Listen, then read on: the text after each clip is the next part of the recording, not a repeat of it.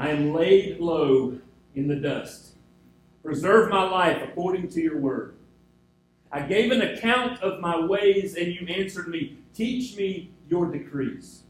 Cause me to understand the way of your precepts, that I may meditate on your wonderful deeds. My soul is weary with sorrow. Strengthen me according to your word. Keep me from deceitful ways. Be gracious to me and teach me your law. I have chosen the way of faithfulness. I have set my heart on your laws. I hold fast to your statutes, Lord. Do not let me be put to shame. I run in the path of your commands, for you have broadened my understanding. Father God, do that right now. Broaden our understanding, Lord. Cause us to understand the way of your precepts. We understand, Lord, that your word is powerful, it's alive, it's active, and we're going to come into it today. And I pray that it meets us right where we are, especially as we live in the most affluent country in the world. And Amos deals with this very thing directly, over and over and over again. So let us hear directly from you. Keep us, Lord, from deceitful ways. Be gracious to us now and teach us your law. We pray and we ask these things in your Son's name. I do want to remind everybody that we do have family worship for the next 2 months. We'll resume Life Kids in August. Parents, I want to tell you right now, your restless children are less distracting, okay, to others than the adults who might snore in this service. So it happens, and so don't you worry a thing about that. Today, we are 1/4 of the way through this series on the minor prophets, right? And so we've been talking about these guys, and we did an intro a couple weeks back, and then we've done Hosea, Joel, and now we're moving on to Amos. And here's the thing. When you study these prophets, you know that they can be categorized a couple of different ways. For example, they can be categorized by the kingdom in which they served, influenced, wrote, talked to, right? Another way, and this is interesting to me, is that they can be categorized by the emphasis of either are they a prophet of doom or a prophet of encouragement. You see, when the kingdoms split, and we have the divided kingdoms, and then when they were then conquered by foreign adversaries, God allowed them to be punished. God allowed the foreign adversaries. He even, as we saw last week, used some of the foreign adversaries to discipline his people. But when they were taken into captivity, he didn't just leave them there and forget them. He would send messages through some of these prophets, and a lot of these messages would be messages of encouragement. And so some of these prophets wrote during the time of exile. But prior to the exile, the prophets who served were known as prophets of doom. Hosea, Joel, Amos. All prophets of doom. Sounds like Indiana Jones movie, right? And so today we have another message from a prophet of doom. And so you know it. I told you this a couple weeks ago. I really feel that these prophets, as we're studying right now, are speaking directly to the American culture in which we live. And that's certainly true with everything that Amos has to say. The name Amos means burden. The man Amos was a farmer. He was a shepherd. He was not a cookie baker, living out in California somewhere. He was a shepherd, and he lived within the boundaries of the kingdom of Judah.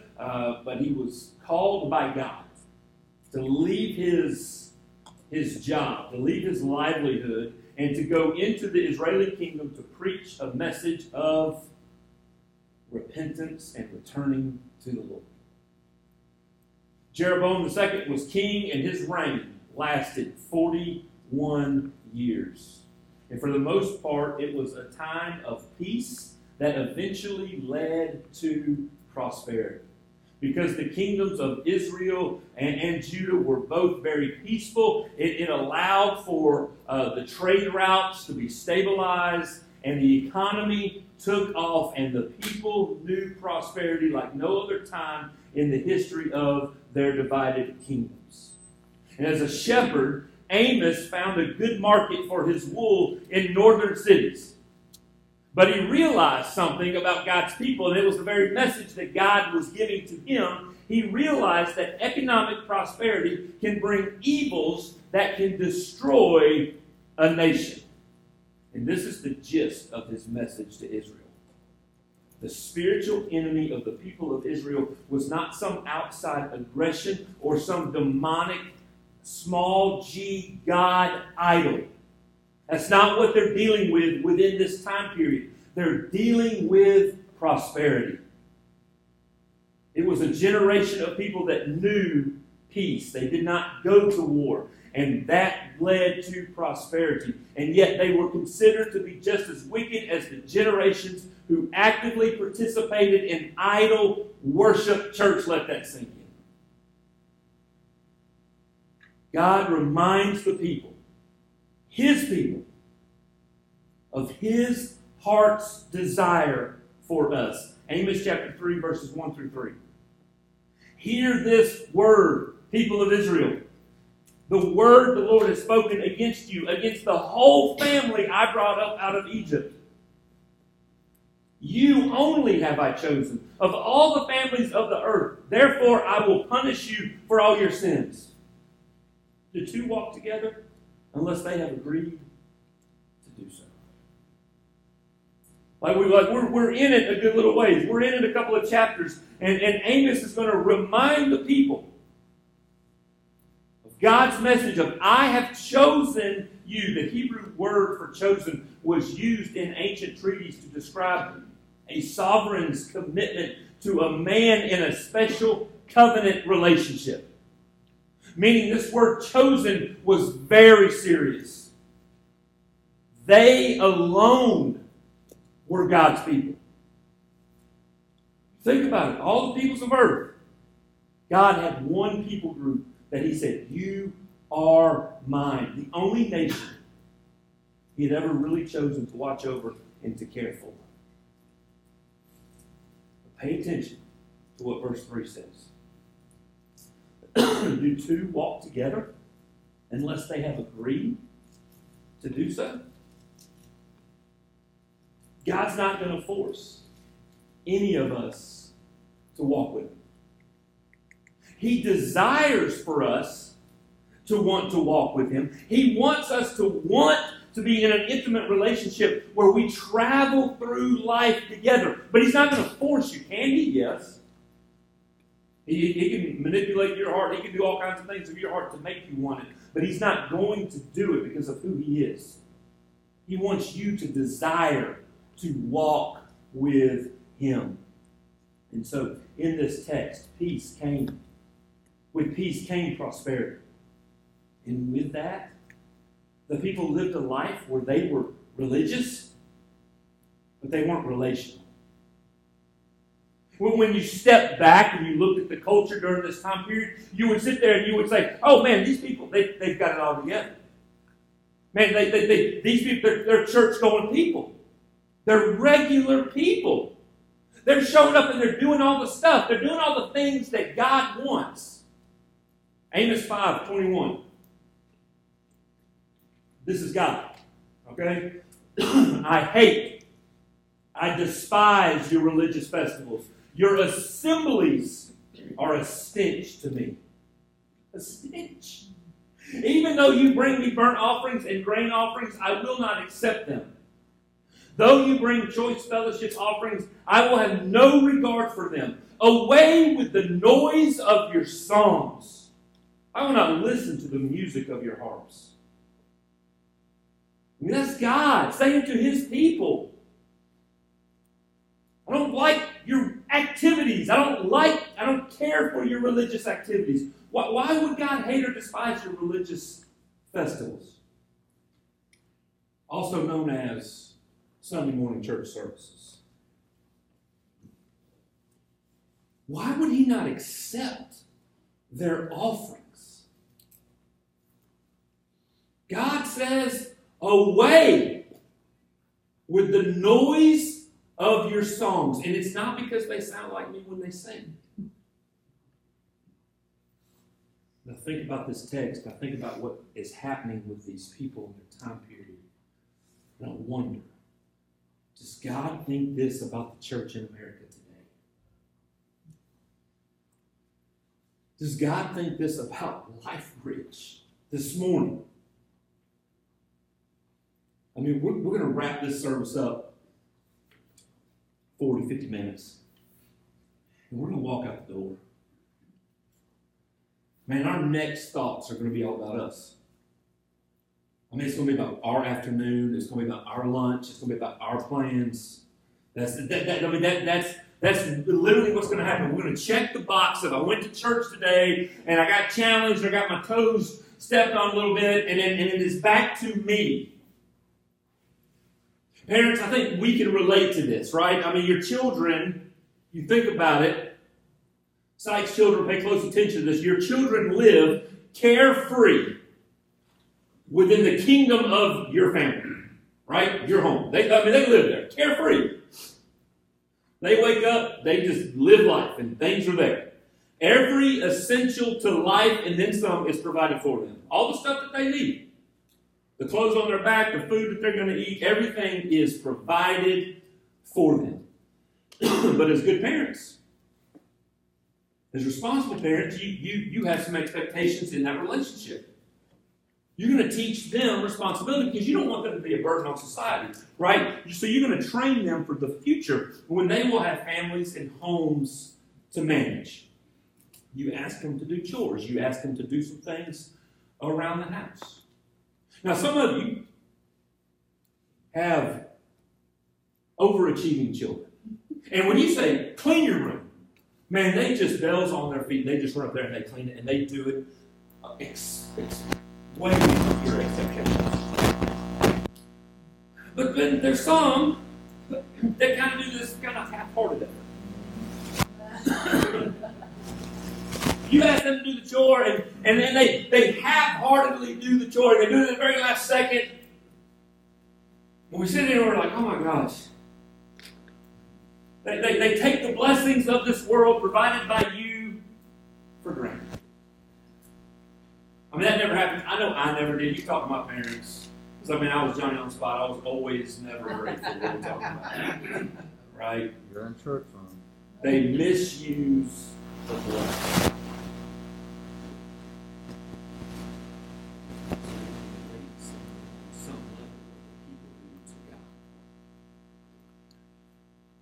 And there are times in our parenting where we wonder or we even express it out loud. Why bother? It's just easier for the thing. And I wonder, does God feel this way about you? And your efforts this morning to come, to gather with like-minded people, to sing from hopefully the overflow of your heart, to give from the overflow of your heart, to remember the sacrifice that was paid on Calvary out of the overflow of your heart, to walk this thing out today through next week out of the overflow of your heart. Or does he look there and say, your efforts?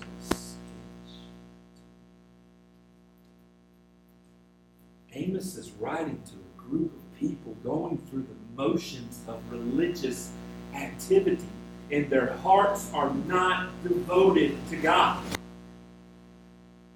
Church, Christ did not come for you and I to be prisoners to systems and processes and regiments and traditions. He came so that we could be connected to him, so that we could become like him in all avenues of life. But Amos chapter 6 tells us the real issue. Verse 1 says, woe to you who are complacent in Zion, and to you who feel secure on Mount Samaria, you notable men of the foremost nation, to whom the people of Israel come, go to Calneh and look at it. Go from there to Great Hamath, and then go to Gath and Philistia. Are they better off than your two kingdoms? Is their land larger than yours? You put off the day of disaster and bring near a reign of terror. Understand what's taking place here. With the pursuit of prosperity in their life comes spiritual idleness. We talked about that a little bit last week. Or as Amos writes, complacency. Woe to you who are complacent. Church, have you become complacent in your relationship with the Lord? Verse 4 says, you lie on beds adorned with ivory and lounge on your couches. You dine on choice lambs and fattened calves. You strum away on your harps like David and improvise on musical instruments. You drink wine by the bowlful and use the finest lotions, but you do not grieve over the ruin of Joseph. Therefore, you will be among the first to go into exile. Your feasting and lounging will end. He is challenging the people because they have become so complacent because of how good life is. He's like, man, you're actually laying down in beds. They're comfortable. They're fancy. The Sykeses are divas in a lot of ways. Okay? One of those ways is we're very picky about our mattresses. We have the same mattress. Once we found the mattress that we like, we have the same mattress in every room in our house. All right? We got kings, we got queens, and that's it. And we like them so much that we actually have a bedroom over at Amanda's dad's cabin in the mountains. We have a mattress there too. All right? Like we're mattress divas. We go away. Like, we used to make fun of my parents because my parents would like take their pillows everywhere they traveled. Like, man, what's wrong with you old people? Guess what? What kind of mattress y'all got? Man, I don't know if we're gonna stay there or not. Like my mom and dad are like, you know, if we buy the same kind of mattress, would you? Think you might come stay with us, everyone? Well, you might. Yeah, that's a good start. Go ahead. Right? He goes, you're sleeping in these beds that are adorned with ivory. They have ivory decorations. I don't care about the ivory decorations, but I'm right here with them. You lounge in your couches. You don't have to sit on the floor. You don't have to sit on them, you know, metal, like, folding chairs or anything. You don't have to sit on milk crates or whatever you can find. Y'all know I literally write these sermons in the wee hours of the morning throughout the week from my recliner. I never write sermons in here. I write these sermons every morning from my recliner. And Jocelyn knows. It's her recliner when she comes over. Jocelyn knows I got an electric recliner. I don't even have to pull the handle, the drum, right? And the thing just kicks up like this right here. I got the button. And you just push the button and the little motor goes, and you set it to where you want it. Whatever position is maximum comfort for you. I got that. That's how I write my sermons, right there. And I give me a little blanket, and I set it up, and I go to town. He goes, you're eating the choice food. You're eating the finest of all foods. You're getting Chick-fil-A every day of the week except Sunday because they love the Lord. Like you, my goodness, you're special. He's like, you don't have just one guitar. No. You got guitars, man. Like you got several guitars to improvise and to make music on. You're drinking wine not by the goblet. You're drinking wine by the bowlful. Y'all seen those people at the restaurants, right? Like, hey, I went to a Mexican restaurant and I didn't order the small margarita. I ordered the bowl, you know, the fish bowl margarita. And oh no, we're not sharing. No, we're not sharing. Oh, you get your own fish bowl margarita. He's like, you're not drinking wine, but just a little bit of choice wine, man. You're drinking about a bowlful. Oh, and look at you. You're using the finest of lotions available. That's soap, by the way. You know, you're not using the off-brand, the Equate bar soap. Y'all remember the stuff like kids back in our day? Our bathrooms at school actually had bar soap in it. I know everybody's got the little hand pump things. They're all automated if y'all haven't ripped them off or done something like that with them.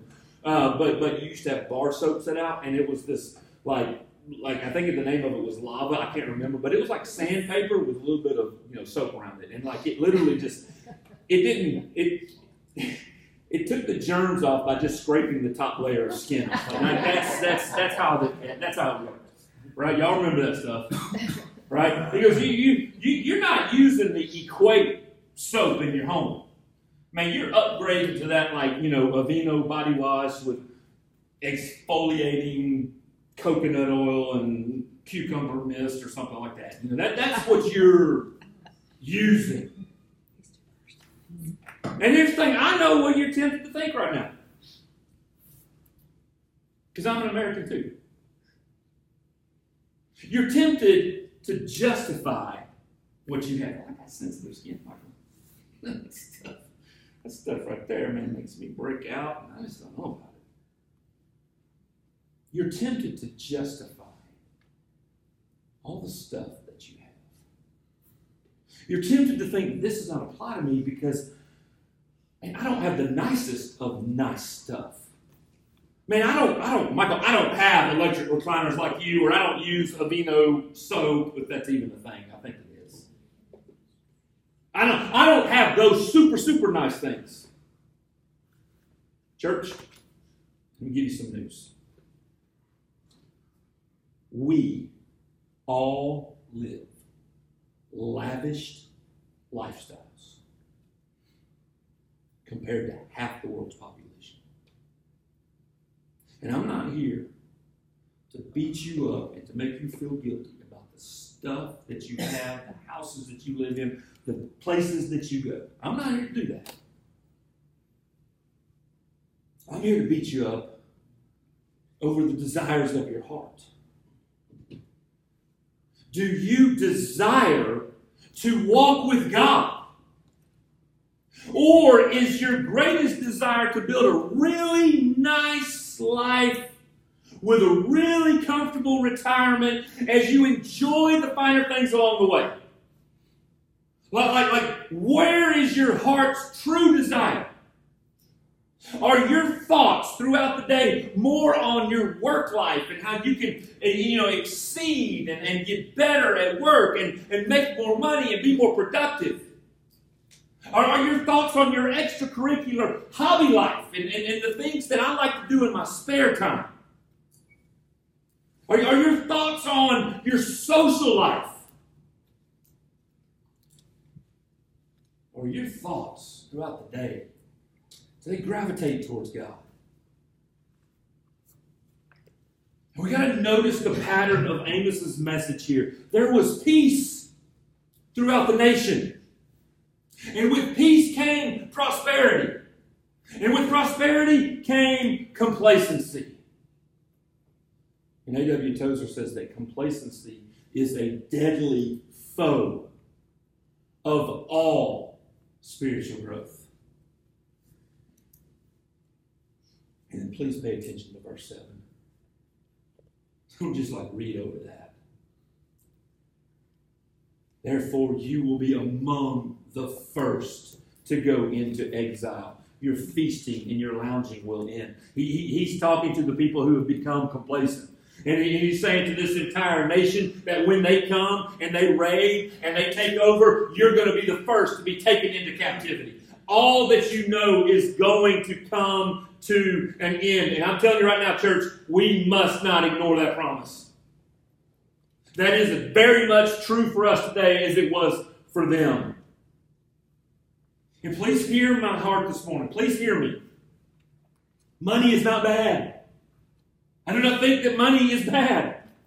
Stuff is not evil. Man told me today she got to go to Georgia. This is just crazy. She got to go to Georgia, got to hang out with aunt and uncle and cousin. And cousin was telling a man about an acquaintance, somebody that they know, that we know, that goes to our sister church over in Gainesville, Lanier Christian Church. And these people owned, get this, these people owned storage units. That's what they owned. They built these things up, and they did it in Gwinnett County and Jackson County. They had three massive storage units. And she told me, she's like, yeah, they got tired of dealing with all the stuff, all the shenanigans, everything that goes with it, running the business and everything, so they sold it. She said, you know what they sold it for, Michael? Like, I had no idea. Like, I don't even know how big these things are. $48 million. That's what this couple sold this business for. $48 million. And the business is storing people's junk. It's storing people's stuff. And I'm here to say, church, stop it, evil. Nice vacations are not of the devil. Hallelujah. But the pursuit of these things over a steadfast pursuit of God, however, is idolatry. And with the lifestyle that these things provide, we can be duped into a false sense of security, and we can become complacent. Listen to a couple of biblical warnings here. Proverbs 11:28. Those who trust in their riches will fall, but the righteous will thrive like a green leaf. Again, I say to you, do not be tempted to think that you do not trust in your riches. It's all you've ever known. You've never had to go without. I mean, I can't speak to every single person in here, obviously. But the majority, you've never had to go without in this country. You've never had to go without to know whether you trust in God or if you trust in your income stream. And in 19 days, we're going to be in a little village called Chetil. It might be the most remote place I've ever been to in my life. And if you want to come, I still got a couple spots open. I can make it happen. Come with me. And I'll prove to you that you, as Americans, trust in your riches. We all do it. These are people without zero electricity. They rely on their faith and the Lord to bless them with rain. And if it doesn't rain, and it's Zimbabwe, and man, there's droughts all the time. If it doesn't rain, crops don't grow. And if crops don't grow, they don't eat. They do not have electricity. They don't have the luxury of refrigeration and deep freezers to buy their bulk stuff from Sam's Club and freeze it for the winter months to get them through. They don't have that luxury. They spend hours on their knees as a church praying for rain. It dawned on me this morning when I was thinking through this text. The number of times that I've reached out to Dr. Bungu over the history of the years now. And the number of times when I've asked for things to pray for and needs, rain is something that he takes very seriously. Because they stayed in such a drought. And if they don't get rain, they don't have crops. And for us, I mean, we gripe and complain. I gripe and complain. I'm not going to say I gripe and complain about inflation and the cost of everything, eggs, milk, whatever. We've all been there. We've had the conversations. Man, groceries are so much more expensive right now than they were. Even though they're coming down a little bit, groceries are still so much more expensive than they were just a few years ago. So you know what we do? We make a few cuts from the expense column. You know, we only eat out maybe 3 times a week instead of 5. We cut back. Maybe we don't buy all name brand stuff. You know, we buy some off-brand stuff, save some pennies. We ask Brittany when the deals are, to buy one, get one for each in Publix are, she tells us, and we go take advantage of those things. That's what we do. We make some very simple alterations to our life, and then we press on like nothing. The temptation to trust in our riches, to trust in our ability to make money, our income stream, is very much part of our culture. Proverbs warns us of that. Jesus said in Matthew chapter 13, almost done, I promise. As for what was sown among thorns, this is the one who hears the word. But the cares of the world and the deceitfulness of riches choke the word, and it proves unfruitful. The deceitfulness of riches choke the word. You know what that means? It means we justify our lifestyle. We let the world's interpretation of money infiltrate into what God's word says. We justify our lifestyle. And Jesus is like, hey, guess what? I mean, you know this parable. But the cares of the world and the deceitfulness of riches, what does it do? It chokes out the very word. And it proves unfaithful. Paul Tripp says that money can function as an ingredient in a lifestyle that at street level forgets God's existence and his plan.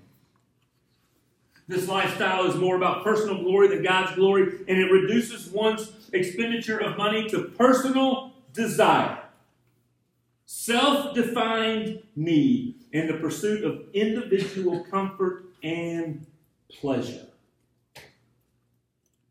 Those caught in that lifestyle may not theologically deny the existence of God, but their money supports a lifestyle that ignores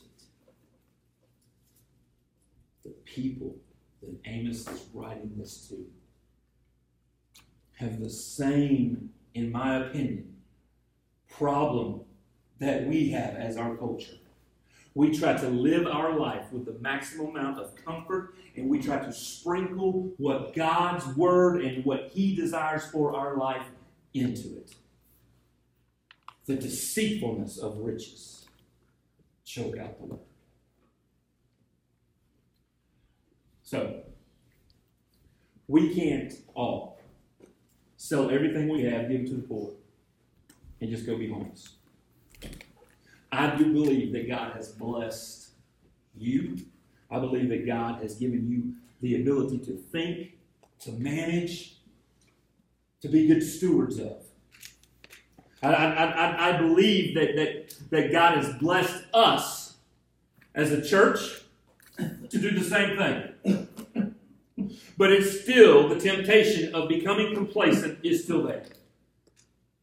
It's easy when you can trust in your riches and not have to rely on God. So, church, how do we guard against complacency?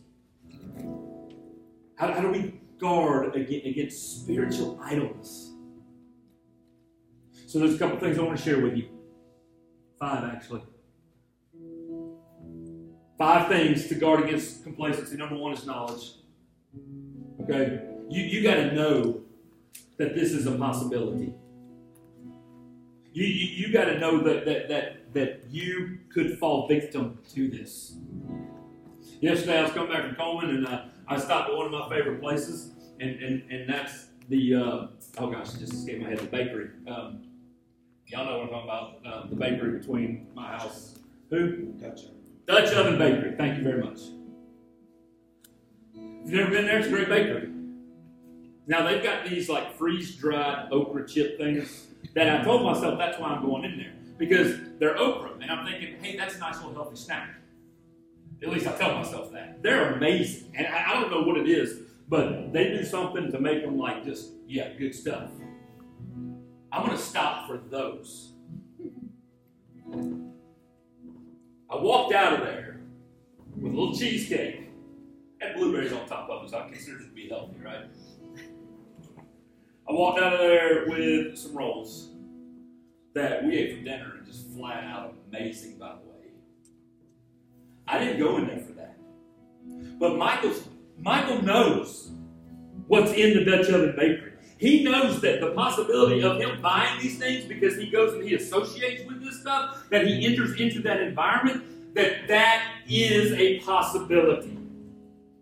And I just don't quite have the self-control just yet to walk in there and just get the freeze-dried okra stuff. Church, we live in the Dutch Oven Bakery.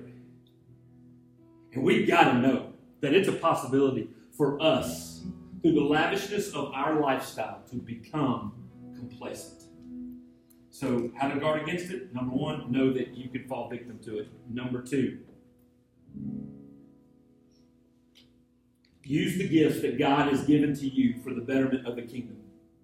I look around this room and I know that God has blessed you richly. The Word of God tells us that.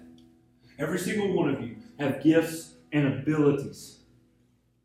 Are you using that for personal gain? Are you using that for yourself? Or are you using that for the betterment of the kingdom? Use your gifts on a regular basis to bless others.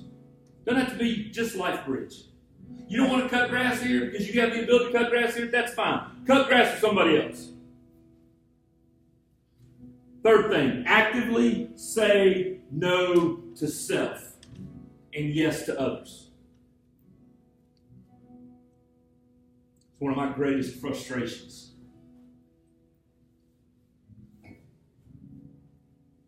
Actively say no. I'm going to stop right there because I'll get my soapbox.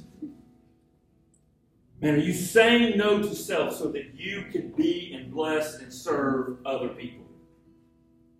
Not trying to fit it in to everything else that you got going on, but saying, no, I'm not going to do this so that I can bless somebody else. When was the last time you denied self for the sake of somebody else? Fourth thing, be generous.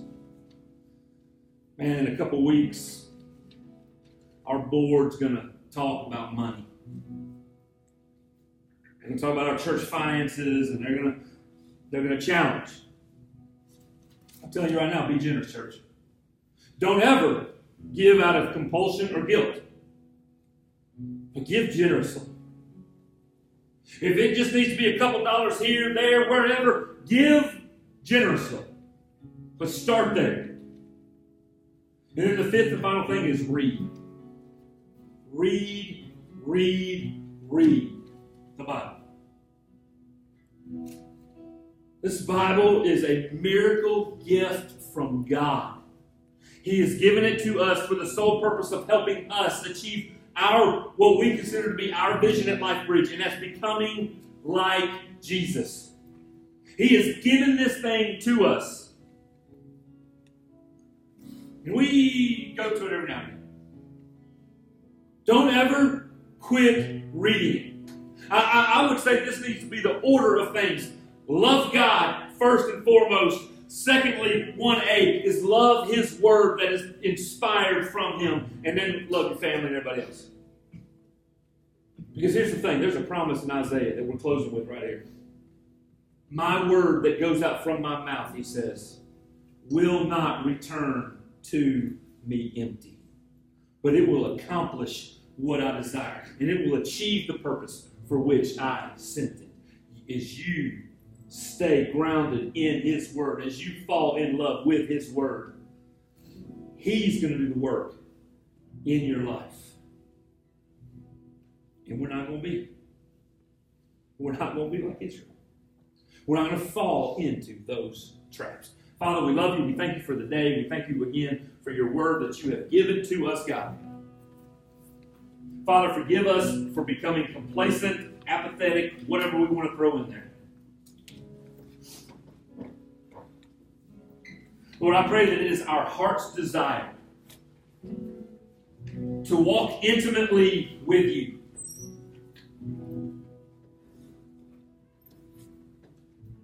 God, I pray that when you look down upon us and you see the attitude of our heart in which we do the things as we gather together, that it's not a stench to you, that it's not some burdensome thing that you're just like, I wish I wouldn't even do it.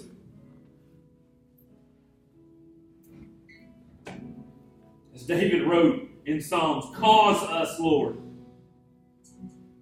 Cause us to understand. Cause us, Lord, to be obedient.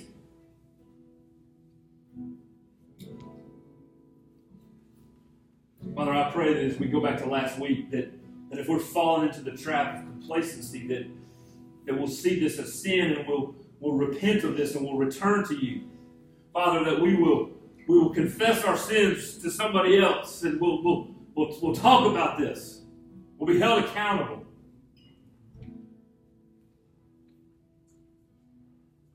Father, let this corporate body